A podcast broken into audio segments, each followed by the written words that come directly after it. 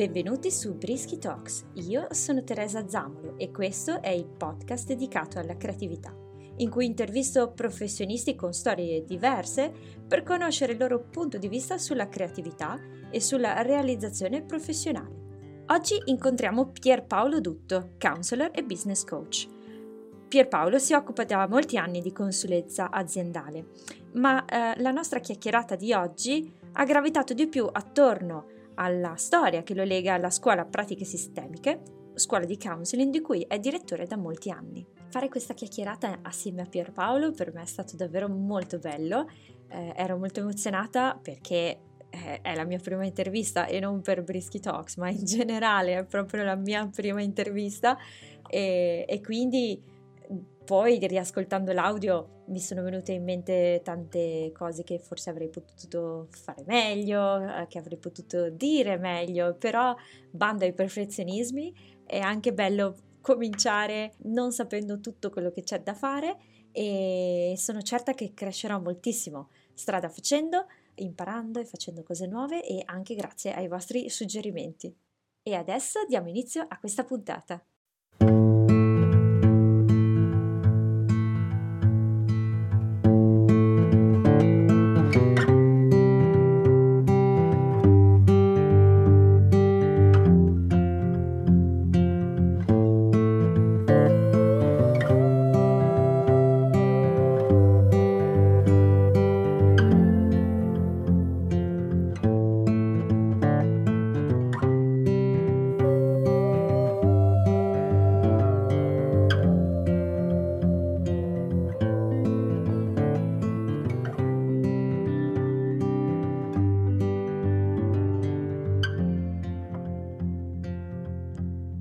Ciao Pierpaolo e benvenuto. Ciao Teresa, grazie dell'invito. Grazie a te anche perché sei il primo ospite di Brisky Talks e questa è la prima intervista di questo podcast. Wow, emozione. Sì, infatti.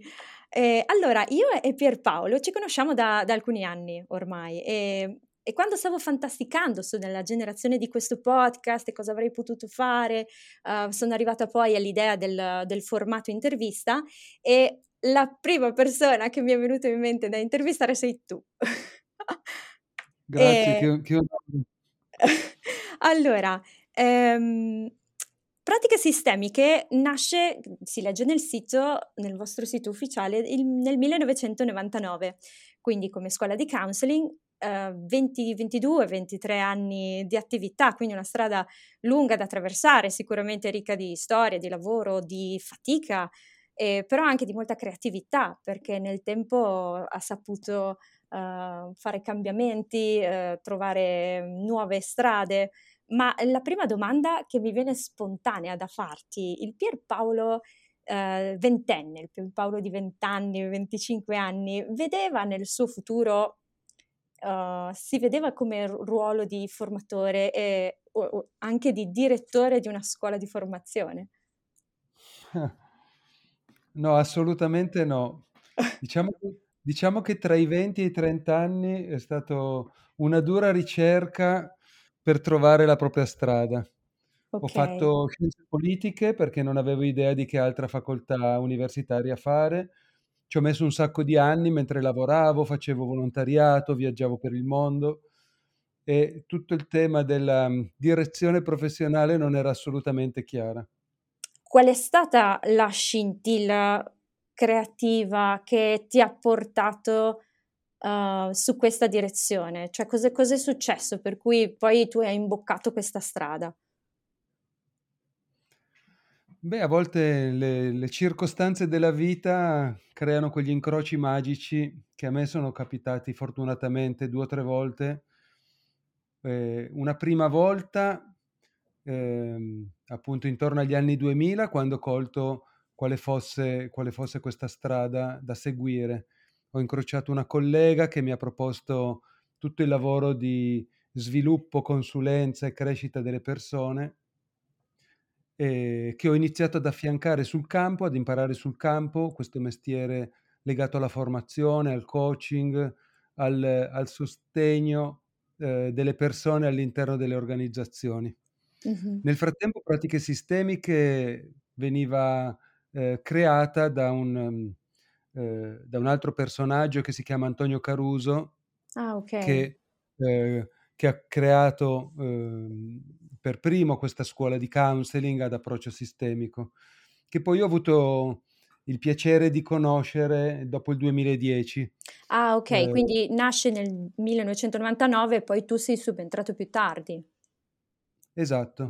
Okay. Io sono subentrato in un secondo incrocio, diciamo, magico all'interno della mia vita professionale, nel quale, diciamo, la mia esperienza precedente si era un po' esaurita, era un'esperienza legata alla formazione manageriale, alla formazione sulla leadership, sulla gestione dei collaboratori, e a quei tempi prevaleva un'idea di empowerment, idea di un leader che è capace di investire sui propri talenti e sulle proprie risorse, fosse in grado di trascinare le aziende, i gruppi e le persone verso il raggiungimento di obiettivi. Mm-hmm. Poi questo modello personalmente mi è entrato un po' in crisi, e devo dire che anche a livello organizzativo, economico, ritengo che sia entrato un po' in crisi, perché la vita è molto più complessa, perché i sistemi sono molto più articolati, non è più l'epoca del superuomo, non è più l'epoca della persona che da sola può raggiungere i propri obiettivi, ma siamo dentro a sistemi, ad aspettative, a regole implicite, a tutta una serie di mondi che sono molto di più di solo questo. Certo. E queste comprensioni mi hanno avvicinato quindi al mondo del counseling e della sistemica. Sì, capisco.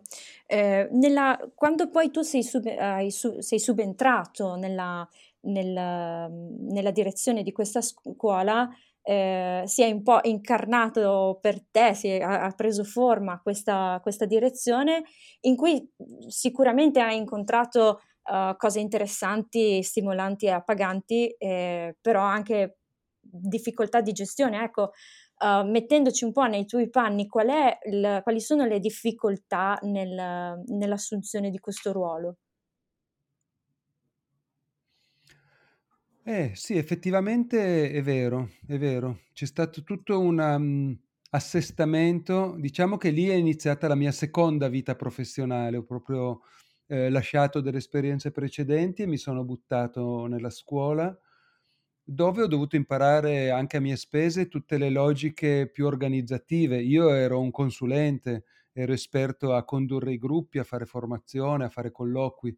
Uh-huh. Invece condurre una scuola significa amministrare, gestire, organizzare, gestire la contabilità, fare i conti, e tutto questo sono state esperienze che si sono proprio aggiunte. In parte mi sono piaciute, in parte mi ha permesso di avere una visione più allargata. Qualche volta ho fatto qualche errore di valutazione, però è stata da sempre un'esperienza affascinante, stimolante, ricchissima, e che mi ha permesso anche di conoscere dei mondi molto lontani dal mio. Ok, bellissimo. E tra i vari ostacoli che tu hai incontrato in questo tuo lungo percorso, qual è quello che poi sei riuscito ad affrontare, che magari ti ha insegnato di più, se ti viene in mente? Certo. Ma una cosa che credo che tutti gli imprenditori riconoscono, ma che io non conoscevo, non sapevo tanto, è tutta la questione delle decisioni. Quando conduci un'organizzazione, quando gestisci, per quanto piccola fosse la nostra scuola, ogni giorno erano richieste delle decisioni da prendere, delle scelte,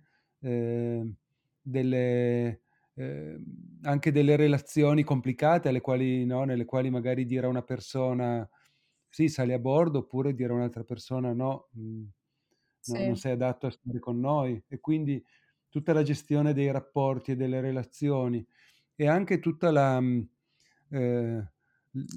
la pressione di fare delle scelte, di prendere delle decisioni è una delle grosse difficoltà, credo, nel condurre. Certo, no, chiaro, mi rendo conto. E quindi la scuola di Trieste a un certo punto subentra come nuova realtà, e quindi si crea una sede, oltre a quella di Milano, nella città di Trieste. E come è nato? Io so che tu conoscevi già prima Francesco Grazioli e Irene Pittacolo, avevi già collaborato con Francesco in attività professionali, e poi a un certo punto questa scuola prende vita. Ma com'è successo? Sì, negli anni precedenti alla mia gestione della scuola, quindi precedenti al 2015, una delle mie specializzazioni era quella di proporre dei team building, quindi delle esperienze a gruppi reali, a gruppi aziendali, a gruppi di dirigenti, a gruppi di professionisti, di fare delle esperienze formative di sviluppo non tradizionali. E quindi portavo i gruppi in montagna ad arrampicarsi sugli alberi, a costruire ponti sui fiumi. Uh-huh. E poi ho iniziato a utilizzare tante metafore della vita, dello sport. Ho lavorato con persone che portavano il teatro, persone che portavano attività sportive, come proposta di attivazione ai gruppi per sperimentarsi in contesti altri, ma dove ritrovare un po' le stesse dinamiche che si vivono all'interno dell'azienda. Sì. E poi ho incontrato Polvere d'arte, Francesco Grazioli e Irene Pittacolo, che mi hanno proposto un percorso di crescita e di sviluppo legato al mondo dell'arte. E da lì mi sono proprio appassionato e innamorato di questo metodo, sperimentato in prima persona, sapendo che la proposta di un'attività artistica, per esempio una copia dal vero, per esempio un disegno che rappresenta un paesaggio, uh-huh, e non è solo un'abilità tecnica, ma è proprio la capacità di fare i conti con i propri limiti, con i propri meccanismi, con le proprie dinamiche, quanto ciascuno di noi è perfezionista, sta nel controllo, è capace di osservare, di ascoltare, e questa esperienza mi ha aperto l'idea che l'arte è un veicolo meraviglioso per aiutare lo sviluppo delle persone, anche se non si è degli artisti, certo, sì, tecnicamente preparati. Sì, quindi percorsi in cui non c'è la ricerca dell'arrivare a delle competenze tecniche, ma piuttosto come processo di scoperta di sé, sì. Esatto. E in merito alla figura del counselor volevo farti un paio di domande. Avevo visto, ma sicuramente lo hai visto anche tu, un articolo del Sole 24 Ore di due mesi fa, in cui si includeva la figura professionale del counselor come uno tra i mestieri che saranno più necessari, più richiesti nel prossimo futuro. E quindi a te che sei un counselor esperto, mi piacerebbe chiederti, visto che anche la figura del counselor non è molto conosciuta, può capitare a volte di dire sì, io faccio il counselor, e di ricevere come risposta qualcuno che ti guarda come per dire in che senso, che cos'è, no? Oppure che effettivamente ti chiede ma che cos'è un counselor, cosa fa un counselor, e quindi la domanda sarebbe che cos'è un counselor e che cosa può offrire alla comunità, al cittadino di questo futuro.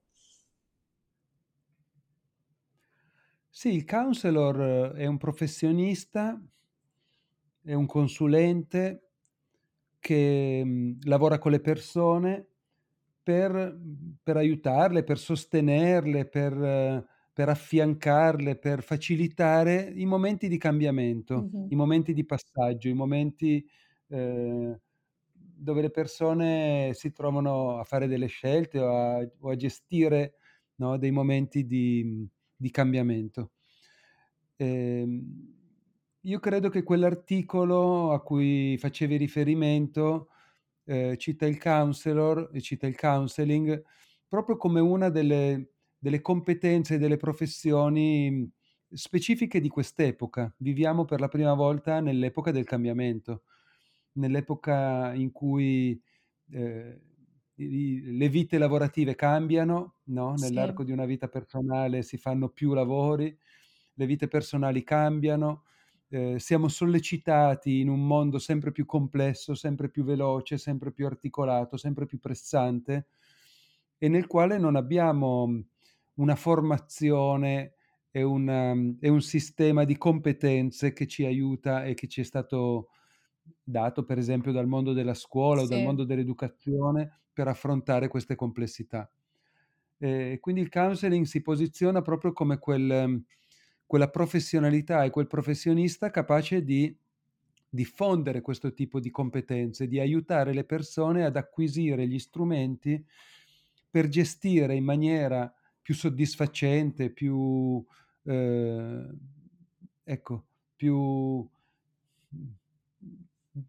gioiosa, no? Sì. Tutti i momenti di cambiamento. Sì, certo.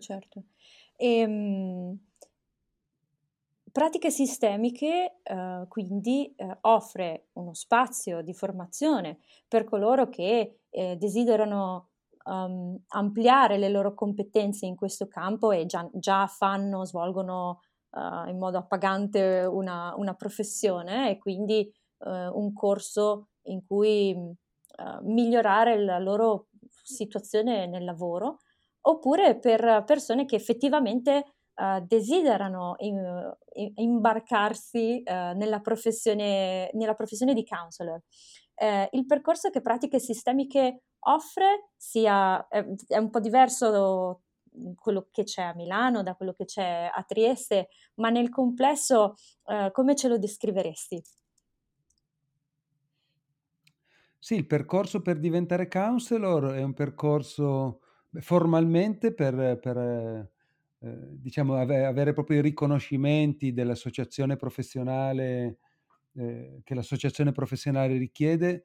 Si richiede un percorso di 3 anni. Uh-huh. Di formazione. È una formazione per persone adulte che lavorano, quindi è una formazione che impegna un weekend al mese, indicativamente, che permette di organizzare tutto quello che è al di fuori della frequenza d'aula, e quindi leggere dei libri, degli articoli, scrivere delle relazioni, fare delle esperienze professionali. È tutto organizzato e gestito in maniera molto compatibile con altre attività professionali. Sì. E comunque è un percorso che si vive per prima cosa su di sé, principalmente un percorso di cambiamento personale. È un percorso nel quale acquisire e fare proprie queste tecniche, questi strumenti, queste chiavi di lettura, queste proposte di una visione differente di sé, degli altri, delle nostre relazioni. Sì, certo. E quindi è un percorso di crescita che, passando attraverso la capacità individuale di ciascuno di mettersi in gioco, fornisce delle competenze, come dicevi tu, o da aggiungere alla propria professionalità, quindi per gestire meglio il proprio ruolo professionale, oppure per sviluppare la complessa, difficile ma bellissima professionalità e professione di counseling. Certo, sì. La scuola di Pratiche Sistemiche cosa offre, in che modo anche si differenzia dalle altre scuole di counseling che ci sono in Italia? Sì, il mondo delle scuole di counseling oggi è un mondo complesso, con tante realtà, grandi, piccole, nuove, storiche, con tanti tagli differenti. Diciamo, noi